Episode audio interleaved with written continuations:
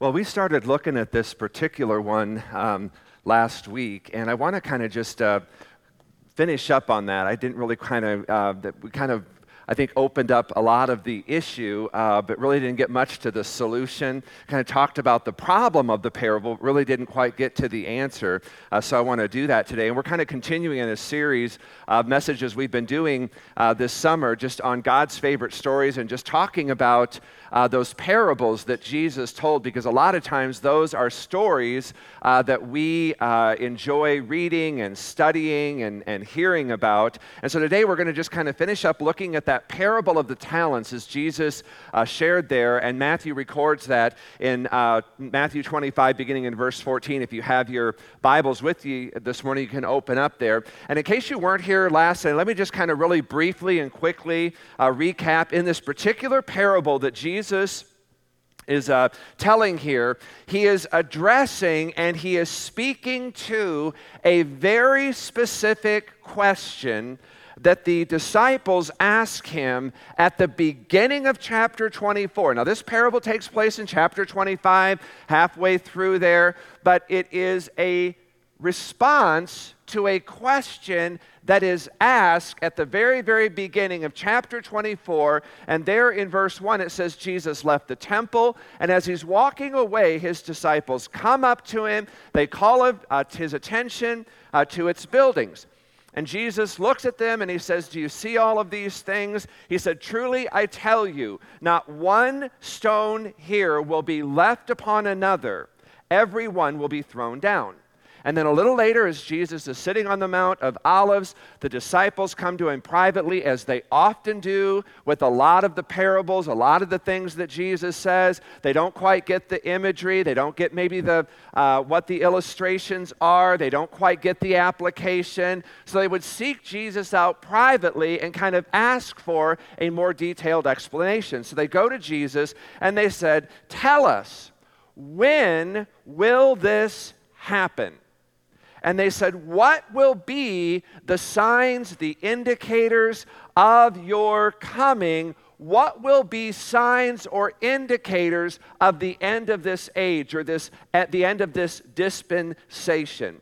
And that question that they posed to Jesus there in chapter 24, uh, verse uh, 3, uh, Jesus' response beginning in verse 4 and it goes all the way through chapter 24, all the way through chapter 25. And in the midst of this very lengthy response, you find the parable of the talents. And it is in part a response to signs of his coming to the end of the age. Now, the other aspect which makes this interesting, we talked about this again, is that division between chapters 24 and 25. And as I said last week, chapter 24 kind of seems to focus on these physical signs and indicators that would take place upon the earth in the physical realm and how those would serve as kind of a constant reminder, sometimes just a wake up call of uh, Jesus' impending return,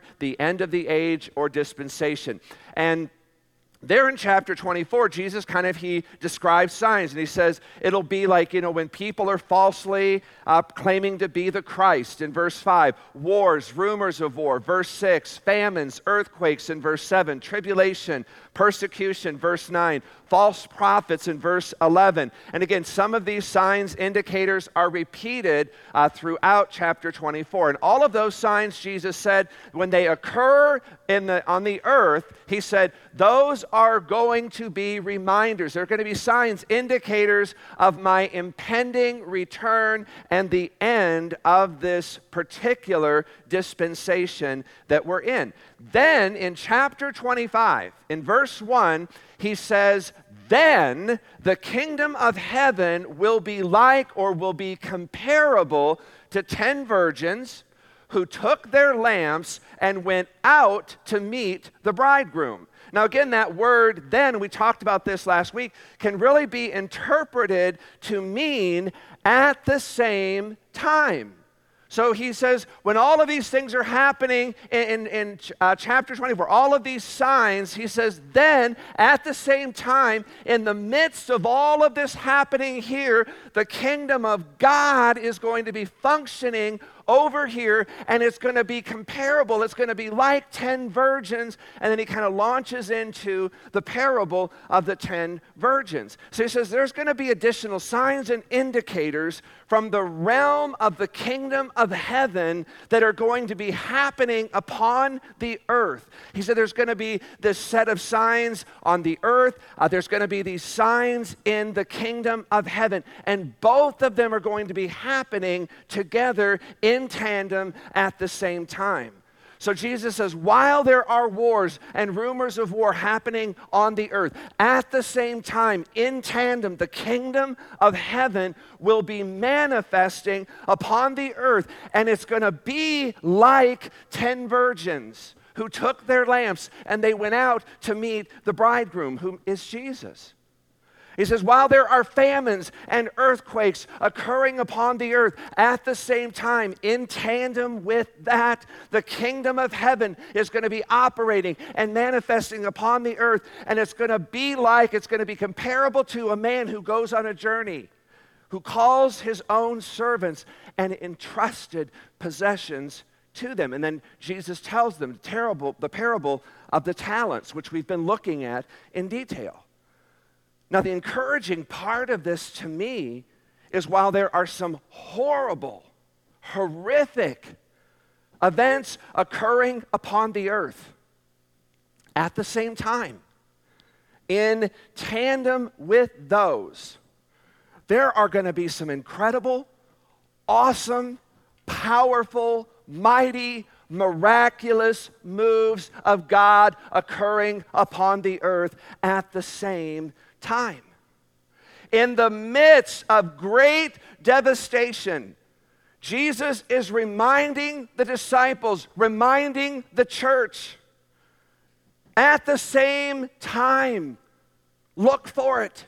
The kingdom of heaven is going to be manifesting and operating upon the earth in incredible, amazing, and awesome ways. And what's so amazing about that and what we're going to see today is that it's the church, the body of Christ.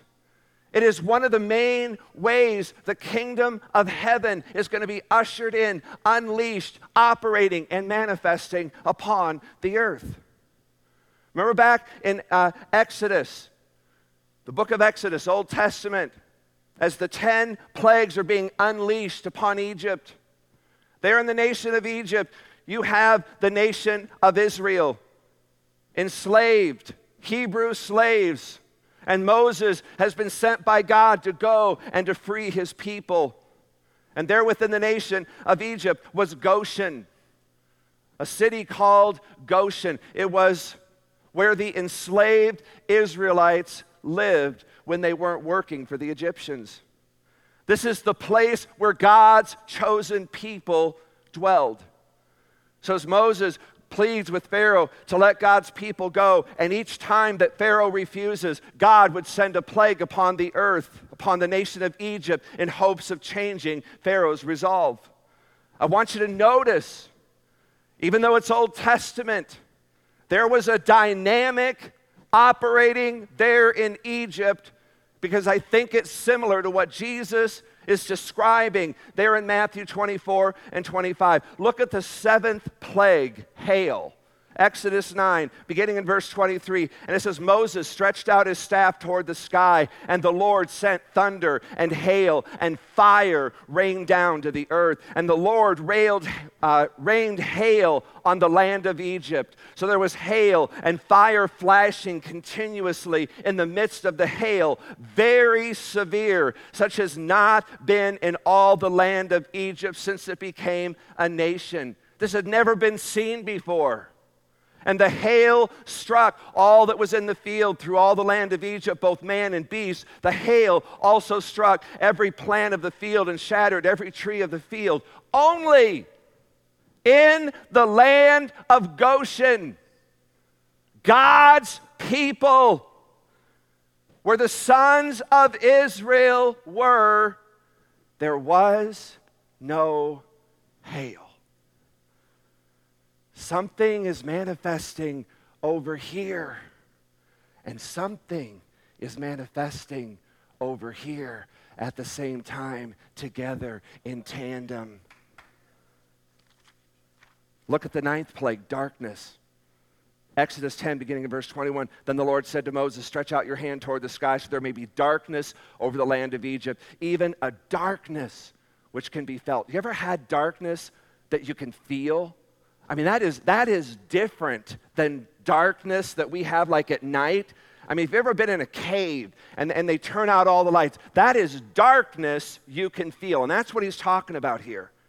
He said that there may be darkness over the land of Egypt, even a darkness which may be felt. So Moses stretched out his hand toward the sky, and there was thick darkness in all the land of Egypt for three days. They did not see one another, nor did anyone rise from his place for three days. But there was a light in Goshen, and the sons of Israel had lights in their dwellings darkness over here, God manifesting over here in tandem at this. This is what Jesus is talking about. You have that same dynamic happening there in the book of Exodus as what Jesus seems to be trying to convey to his disciples there in Matthew chapter 24 and in 25. Hail, fire, thunder throughout Egypt. At the same time, God is doing a separate, miraculous, glorious, mighty work among his people. Thick darkness, darkness that could be felt, darkness that immobilized people. They could do nothing, they could go nowhere nowhere. It brought the entire nation of Israel to a grinding halt. And those very same three days, the kingdom of God is manifesting in Goshen in light. The tenth plague brings forth death to all of the firstborn. At the very same time, the kingdom of heaven is manifesting as that angel of death moves across the nation of Israel. Remember, God manifests and he institutes the Passover meal, whereby the blood of the Lamb, as it is applied to the doorpost, that God would pass over, the angel of death would pass over and preserve and deliver the people. Destructive, horrific events unfolding upon the earth, while at the same time the kingdom of heaven was also manifesting and operating upon the earth. God doing a separate, awesome, glorious work among his people. This is what I believe Jesus is trying to portray. This is what he is trying to communicate to his disciples, to us, the church, his body. He's saying, while there are catastrophic events unfolding upon the earth, do not despair, do not be afraid, because at the same time, in tandem, the kingdom of heaven will also be operating, will also be manifesting upon the earth. And he says, all of these are going to be indicators, reminders, signs of my impending second return that the current age is going to come to a close. Now, again, our human nature is we tend to focus and obsess and give a lot of attention to the negative signs, and we miss the positive or the opportunities. We read this, and when these signs unfold upon the earth, we need to remember and acknowledge while all of this is happening, what is God going to be doing over here? We don't want to miss that. As a matter of fact, we're going to be called to be a part of that. God is going to be doing a separate work, bringing forth, unleashing, manifesting the kingdom of God upon the earth. And God's going to be moving in power and in blessing. We don't want to miss that. We don't want to lose sight of that. So I believe Jesus is telling his disciples and us when the famine, earthquake are occurring, at the same time, we need to know God is going to be moving He's going to be unleashing a glorious work upon the earth through his people, through his body, through his church, while wars and rumors of war are raging. At the same time, the kingdom of God is going to be manifesting in blessings, in power, and in glory. And he says, then in chapter 25, beginning in verse 1, he says, I'm going to begin to describe to you. I'm going to give you some analogies of how that kingdom of God is going to be operating, manifesting, how God is going to be moving amongst his people. The very first parable that he tells them isn't, isn't a parable by mistake.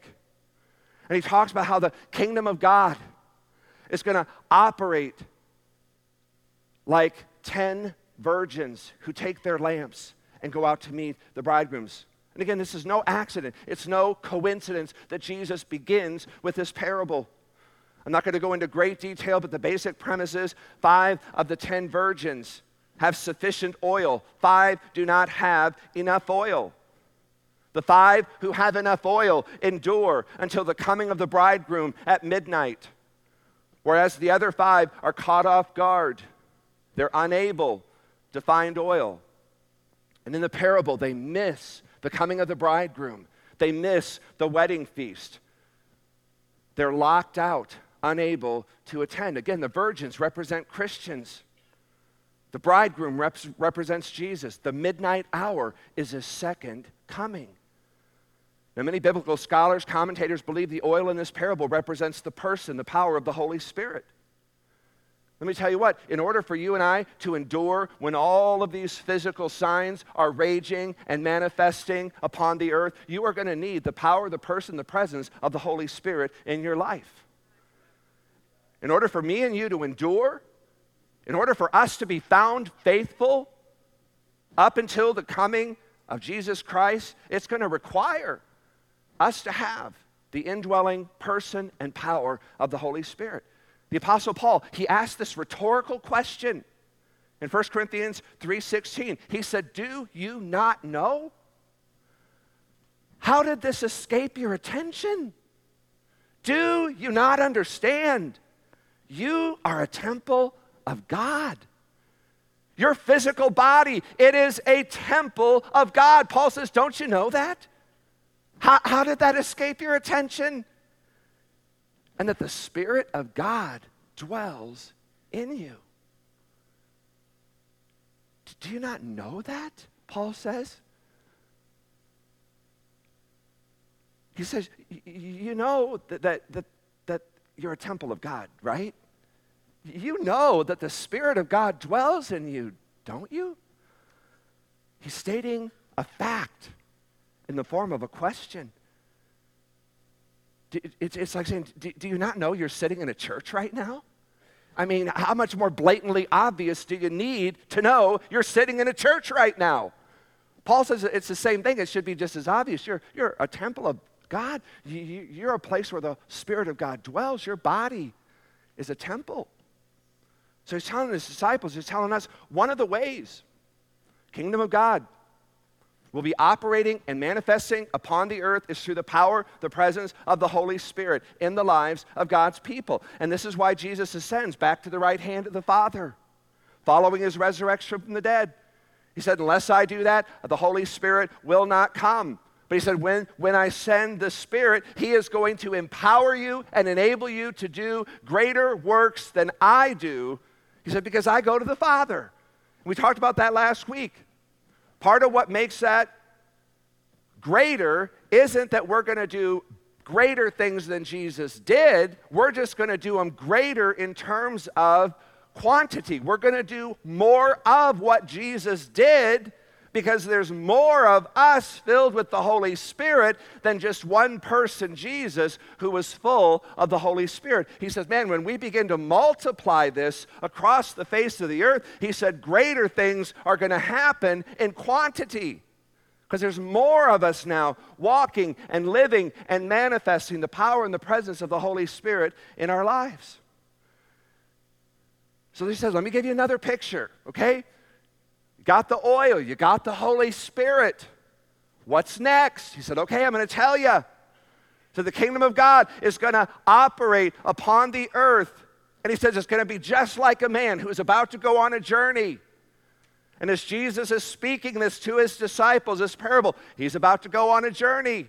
He's going to go to the cross. He's going to die. He's going to be resurrected. He's going to ascend, go back to his Father. That's the journey he's referring to. And he says, But before I go, I'm going to bring together my servants. And I'm going to entrust, I'm going to give gifts to them. We are the slaves, we're the servants that he's referring to there. We're the ones that he's going to entrust the possessions to. And he says, We're going to just be empowered and we're just going to begin to walk in the fullness, the power of the Holy Spirit, just like Jesus did. And we're going to do what Jesus did, but we're just going to do it in greater numbers. So he says uh, in, in uh, verse 15, he says, To one he gave five talents, to another two, to another one, each according to his own ability. He went on his journey. Immediately, the one who had five went and traded them, gained five more. In the same manner, the one who had received the two gained two more. But the one who received the one talent went away, dug it in the ground, and hid his master's money. Now, after a long time, again, this is the second coming of Jesus. Jesus comes back. The master of the slaves comes. He settles accounts with them. We talked about this. This is the judgment. So the one who had received five talents came up, brought five more, saying, Master, you entrusted five to me. See, I've gained five more. Master said to him, Well done, good and faithful slave. You were faithful with a few things. I'm going to put you in charge of many things. Enter into the joy of your master. The one who had also received the two talents came up and said, Master, you entrusted with me with two talents. I've taken those, gained two more. As Master said, Well done, good and faithful slave. You're faithful with a few things. I'm going to put you in charge of many things. Enter into the joy of your master. The one who had received the one talent came up and said, Master, I knew you to be a hard man, reaping where you did not sow, gathering where you scattered no seed. I was afraid, went and hid your talent in the ground. See, you have what is yours. Master said to him, You wicked, lazy servant. You knew that I reap where I did not sow, gather where I scattered no seed. He said, Then at the least, the very least, you could have put my money in the bank, and upon my arrival, I would have received my money back with interest. Therefore, take the talent from him, give it to the one who has no, or ten talents. For everyone who has, more shall be given, and he shall have an abundance. You want to get an abundance in this, in this life? Use what you have. Leverage what you have for the kingdom of God. And Jesus makes it very, very clear. You're going to get more, and you'll have an abundance. For everyone who has, more shall be given. He'll have an abundance, but the one who does not have even what he does have shall be taken away, cast a worthless slave out into outer darkness. In that place there will be weeping and gnashing of teeth. Now, again, as I said last week, we hear that word talent, and immediately we kind of begin to think about people's abilities, their skills, aptitudes. And, and although that's how we understand the word talent today, that's not what Jesus meant by the word. In biblical days, a talent was a unit of measurement. So even in the, the parable uh, that they're using here, they're using money um, as the uh, example. What they really are, are pointing to and illustrating above and beyond the money is God given abilities and divine opportunities to do something monumental and substantial in unleashing and ushering in the kingdom of God upon the earth. So, again, every believer, every Christian, has received all the Holy Spirit.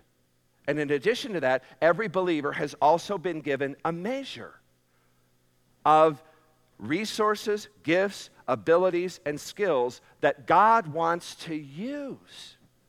And God wants to enable you to take those gifts and to begin to employ them in ushering in and bringing forth the kingdom of God upon this earth. And again, every believer has received something. There's nobody in the parable. There is not a fourth person in the parable that received nothing. Everybody received something. And again, even though they got differing amounts, we talked about this last week, it wasn't what they got that they were rewarded for. It was how they used what they received, is how they were rewarded. In other words, it's not what you have, how much you've been given that matters most to God. It's how faithful, how diligent, how have you been using what God has given to you that matters to Him? And again, every one of you here this morning, if you are a believer, you have been entrusted by God with a measurement, a measure of resources, skills, and abilities. Some of you 10, some of you 5, some of you 1, but all of you something. Again, it's not the number that's important to God, but rather how are you using the measure that you've been entrusted with? Now, some of those talents Jesus is referring to there, this is where I kind of want to pick up fresh today, are described in 1 Corinthians chapter 12. We call them spiritual gifts. The Apostle Paul begins at verse 1 saying, Now concerning or speaking to spiritual gifts, he said, I don't want you to be ignorant. Some of your translations, Paul says, I don't want you to be unaware. Now, the reason for this, again, is found in the parable of what happened to the third servant in the parable that Jesus tells there in Matthew 25.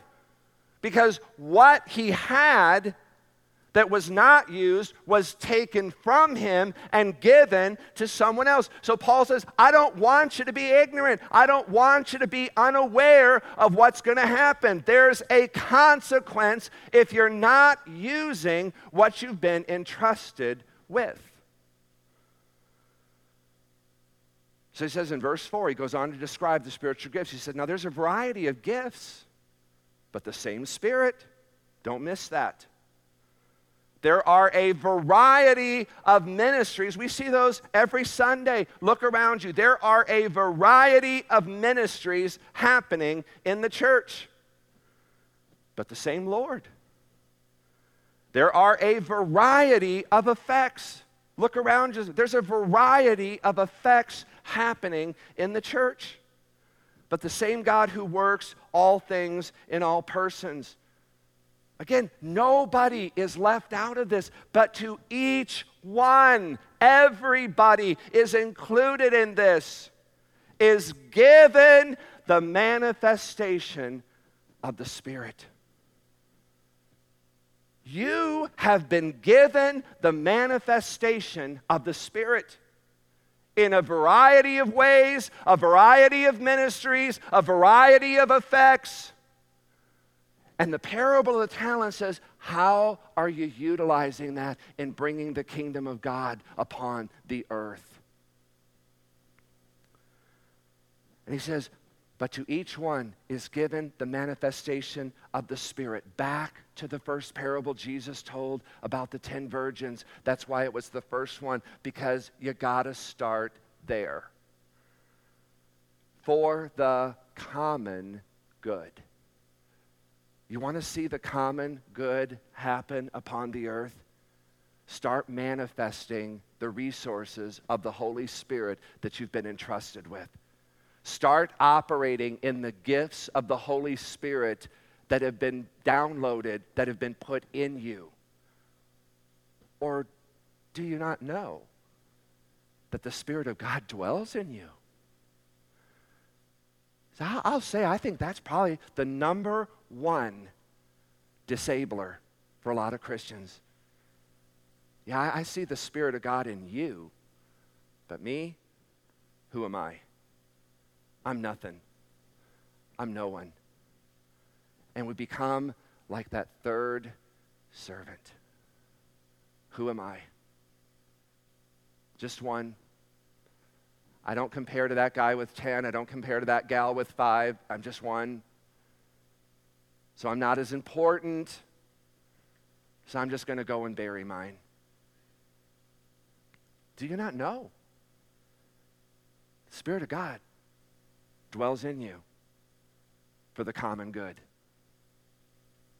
For the one who's given the word of wisdom through the Spirit, to another the word of knowledge according to the same Spirit. Again, notice the Spirit, the Holy Spirit, and the spiritual gifts go hand in hand. I will tell you this morning you cannot, cannot, cannot, cannot have the spiritual gifts operating in your life in a way that will manifest the kingdom of God upon the earth for the common good without the power and the presence of the Holy Spirit dwelling within you. You can't. If you try it, it's just going to be a work of the flesh and it will eventually burn out. For spiritual gifts, to operate the way God desires them to operate upon the earth, to usher in the kingdom of God, we must have the Holy Spirit working in and through us. And Paul continues in verse 9 to another faith by the same Spirit, to another gifts of healing by the same Spirit, to one the effecting of miracles, to another prophecy, to another distinguishing of spirits, to another various kinds of tongues, and to another the interpretation of tongues. And then Paul recognizes in verse 28, some additional giftings. He says, God has appointed in the church first apostles, second prophets, third teachers, then miracles, then healings, uh, gifts of healings, helps, administrations, various kinds of tongues. Now, let me just pull all this together. Remember the disciples' question that they asked Jesus there that kind of started this whole ball rolling. When will this happen? And what will be the sign of your coming and the end of the age. So Jesus is saying, okay, here's how you can, here's what's going to be happening. He said, there's going to be false prophets upon the earth.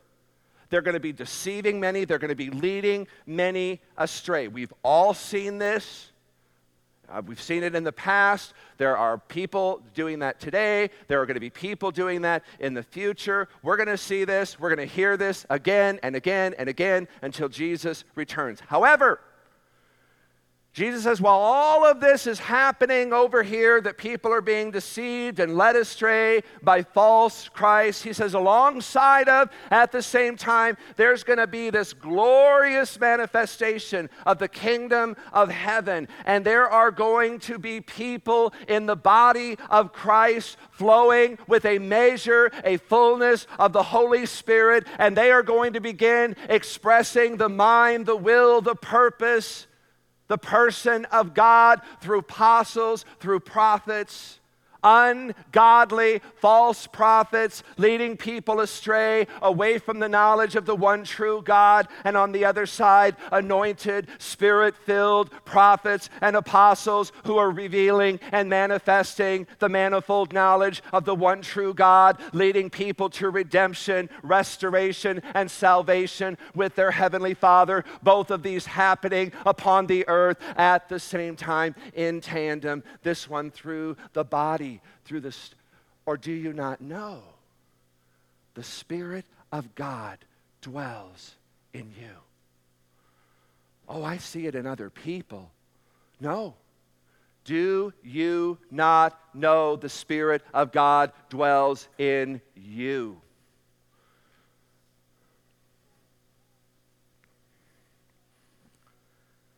Jesus is telling his disciples, he's telling us this is how the world is going to operate. This is how it's going to function. From the time of my ascension until I come back again, here's how it's all going to unfold.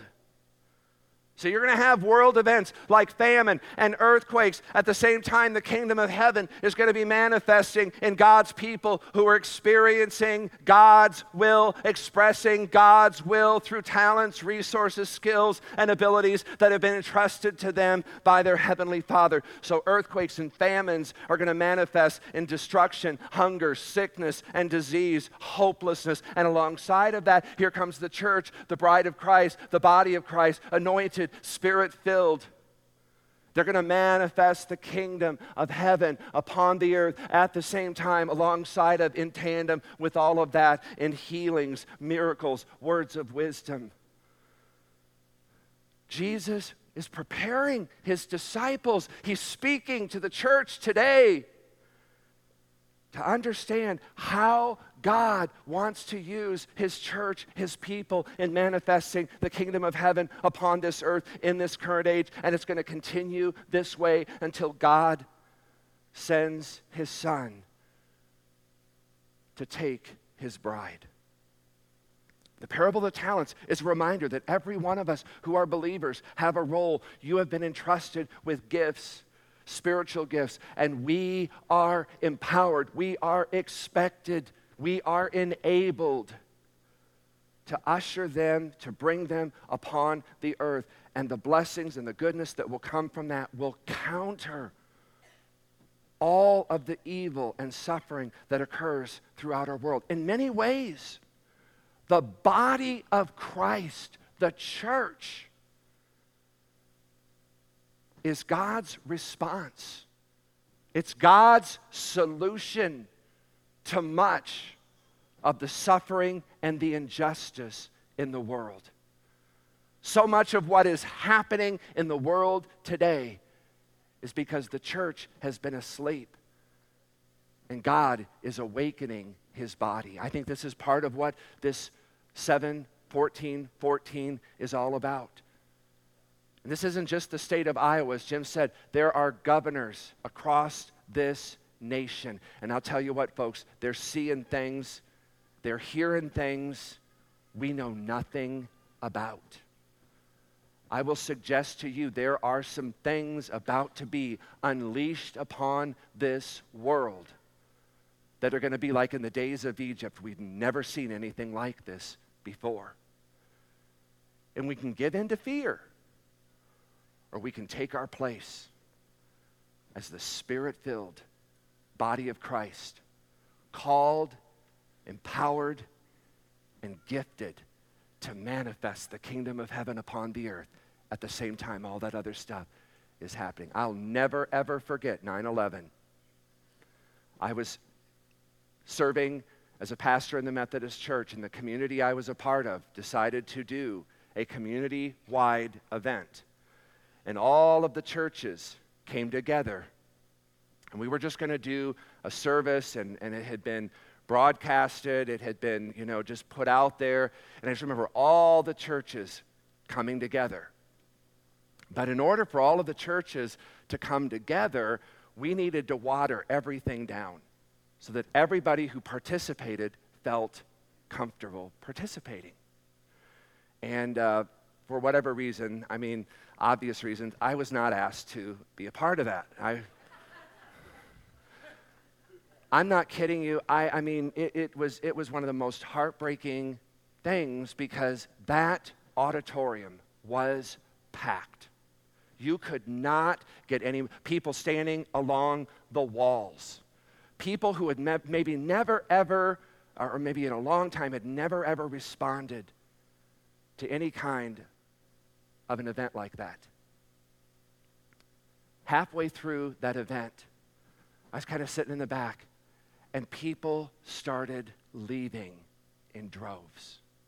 Halfway through the event, it was so dry, it was so irrelevant. It was, it was not speaking to anyone. And people began to feel the church had nothing to say. The church had nothing to offer. And I thought of all places I could go to find hope in the midst of all of this. This was where people came and they walked out just as empty, if not more empty, when they, my heart broke. This was an opportunity for the church to shine, to manifest the kingdom of God upon this earth in the midst of all that was happening. This was a time for the Spirit of God to manifest in spiritual gifts, to begin to give words of wisdom, to begin to flow and to move in the prophetic. You know what the prophetic is?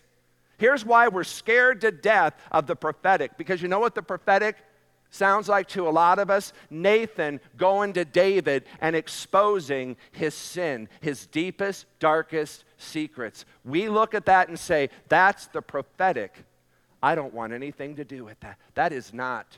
That, that may be prophetic in some ways, but I'll guarantee you what Paul says in 1 Corinthians 14, verse 3, he talks about the prophetic manifesting in exhortation, edification, and comfort. That's what people were looking for that day in that church. They were looking for edification, exhortation, comfort. What a time for the prophetic to move. There, there are times where, you know, the prophetic may move in exposing some things. But the thing you got to remember is it was Nathan and David one on one. The prophetic may move in that way when it's one on one. I'll tell you what, we operate in the prophetic here. But a lot of times, we're not up here exposing people. We're not up here calling people out, exposing their deepest, darkest sins. I would never permit that. I've always said to people who are looking for that in this church, and they've come to me and said, You guys don't operate in the prophetic. I said, Oh, really? What is the prophetic to you? Well, it's where you're, you know, you're calling people out that are, you know, committing sins and stuff like that. And I said, that is not the prophetic. Now, if you believe that is the prophetic, how about you go first? We'll, we'll expose all of your deep, dirty, dark secrets. All of a sudden, they're not interested in flowing in the prophetic. That's not the prophetic. Paul says the prophetic is exhortation, edification, comfort. Imagine that being manifested upon the earth when all this other stuff is going. Imagine when there's chaos, when there's sickness and disease. Imagine a body, the body of Christ, coming in the midst of that with gifts of healing, of miracles. Wouldn't that be cool? I want to be a part of that. We've been enabled and we've been empowered to be a part of that. Or do you not know? The Spirit of God dwells in you. All right, I'm out of time. Let me just close it this way. Here's how I understand the Holy Spirit. Very, very, very simply. When you got saved, you got filled with the Holy Spirit. Matter of fact, that it, it seals you under the day of redemption. So you're saved, you're saved. The Holy Spirit seals that. It is a guarantee. I know that I know that I know I'm saved. I can't prove that to you, but it's my spirit that testifies with His Spirit. I am born again. So I get the Holy Spirit. I have the Holy Spirit in me. My understanding of the best way I can describe the baptism of the Holy Spirit is when I am not just filled with the Holy Spirit, but now I am, it's just running through me like a river. It's not just flowed in, now all of a sudden it's flowing out in gifts, in healings, in wisdom, in prophetic, in wonders, in miracles. That's what that is. Every one of you have been given the manifestation of the Holy Spirit if you're born again. All I'm asking is have you asked God to release that river of His Spirit in you? If you haven't, all you got to do is ask. Just say, I, I, I got it. I just want to let it rip. I want to let it loose. I want to walk, I want to flow, I want to begin to manifest these things so that the kingdom of God can be ushered in upon the earth. That's the simplest way I can understand. I was always confused by that. Marilyn gave me a book one day by a, a guy named John Sherrill. And there was just a, a, a part of that book. There were, most of the book I'd already heard, understood that, read that, knew that. There was a part in there where he just kind of explained that whole concept of getting the Holy Spirit when you're saved and then releasing the Holy Spirit through the baptism. And I was like, I get it now. So uh, here's, here's where we're going to close this morning. If you're here this morning and you're not born again, you can get born again. We'll pray for you. You can receive Jesus Christ as Lord and Savior. Not only do you get eternal life, but you get the Spirit of God, and it seals you under the day of redemption. It keeps you. If you're saved, it'll keep you saved until Jesus returns. If you want to operate in your gifting, what you got to do is just say, okay, Lord, I know that the Spirit of God dwells in me, and I'm ready for that to flow like a mighty raging river through me. I want that to manifest in the giftings that you give. I'm, I'm, I'm operating in my giftedness. I have one. That's it. And I feel like I'm doing a lot of damage to the, to the kingdom of darkness with that one. Again, it's not the number, it's how effective am I being with the one. See, some of you are sitting here, you've, got, you've been given 10 Five. You don't know what they are. You don't know how to, you don't know how to utilize them. You know what God wants to do? He wants to just set your spirit. He wants to just let that puppy flow. Let that river flow out of you. It's in you, it's waiting to be released. So that's what I want to do this morning. If you're here this morning and you know you got the Spirit of God, and you're ready for that thing to be unleashed, that, that person, that power, that presence of the Holy Spirit that raised Christ from the dead dwells in you. You know that, don't you? That's what Paul said. Do you not know the Spirit of Christ that ra- the Spirit that raised Christ from the dead dwells in you? That is that power, presence of the Holy Spirit that's just waiting to be unleashed. And in that unleashing, you're going to go out and you're going to begin to do things to manifest the kingdom of God upon this earth. Are you ready to do that?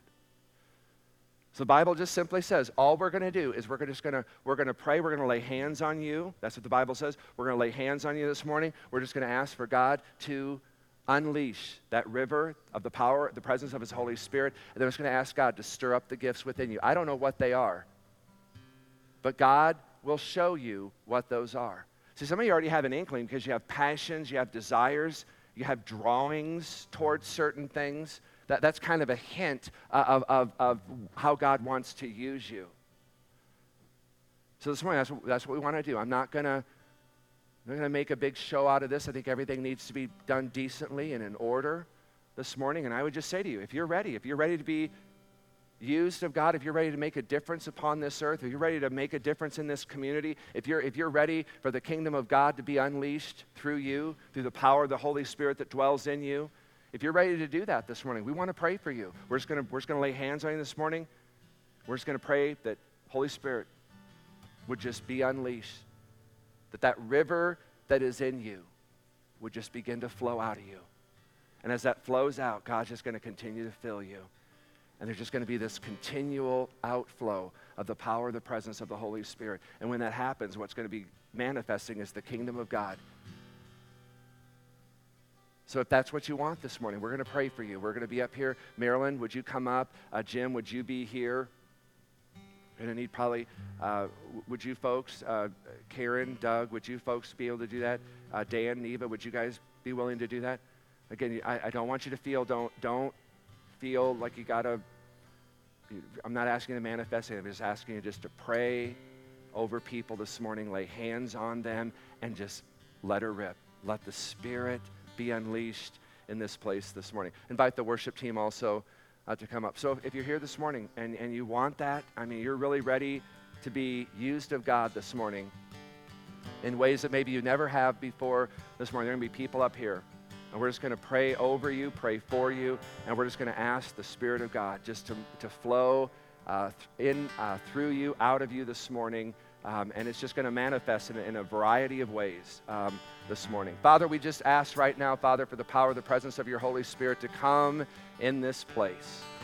Father, we thank you, Lord, that you have created each one of us in this place to be a temple of your Spirit. The God, you desire all of us to come to repentance, desire all of us to come to that knowledge of the truth that you love us, that you sent your Son for us, that He died, His blood was shed for our sins to be cleansed. He rose again on the third day to give to us eternal life. And Father, I just pray right now, Father, that as we receive that by faith, Lord, that your Holy Spirit comes, it seals us under the day of redemption. And Father, that that Holy Spirit that same spirit that raised Christ from the dead dwells in us. And Father, we're just asking this morning that you would release that mighty rushing river. Let that river of your Holy Spirit begin to be unleashed and to flow through us this morning. That God, it's going to begin to manifest itself in spiritual gifts, in apostles, prophets, teachers, Father, it's just going to begin to manifest in multiple ways here this morning, and that God, you're going to use that to usher in and to bring forth your kingdom upon this earth. And you're going to use us, you're going to use your church until Jesus comes again. And Father, we want to be a part of that. So this morning, God, I pray you'll just speak to people's hearts here this morning. And God, I pray, Lord, that they would not respond to me, but God, they're going to respond to you. They're going to respond to your spirit this morning. And God, in spite of me, that God, you are going to perform your word over, in, and through them this morning. So, Father, I just ask, Lord, that you would just even now begin to draw people's hearts. God, begin to give them a desire to seek after the things of God this morning. Give them a desire, God, to be mightily used of you. Father, I come against any fear. I come against any confusion of the enemy. I would come against any spirit that would try to deny, to talk them out of it, God, to minimize them in terms of their gifting, their potential this morning. That, God, you can use all of us from the least to the greatest this morning, God. And so, Lord, I come against any spirit that would try to minimize or to talk anybody out of that this morning, Father. Draw your people and free them, God, to be all that you've created them to be. Free in them, God, all that you've entrusted to them, God, that on that day we would hear those words, Well done, good and faithful servant. Because you've been faithful with a few things, I'll give you more things. Enter into the joy of your master. Father, we want to enter into the joy of our master. Let that begin this morning. We just thank you for all of this. In Jesus' name we pray. Amen.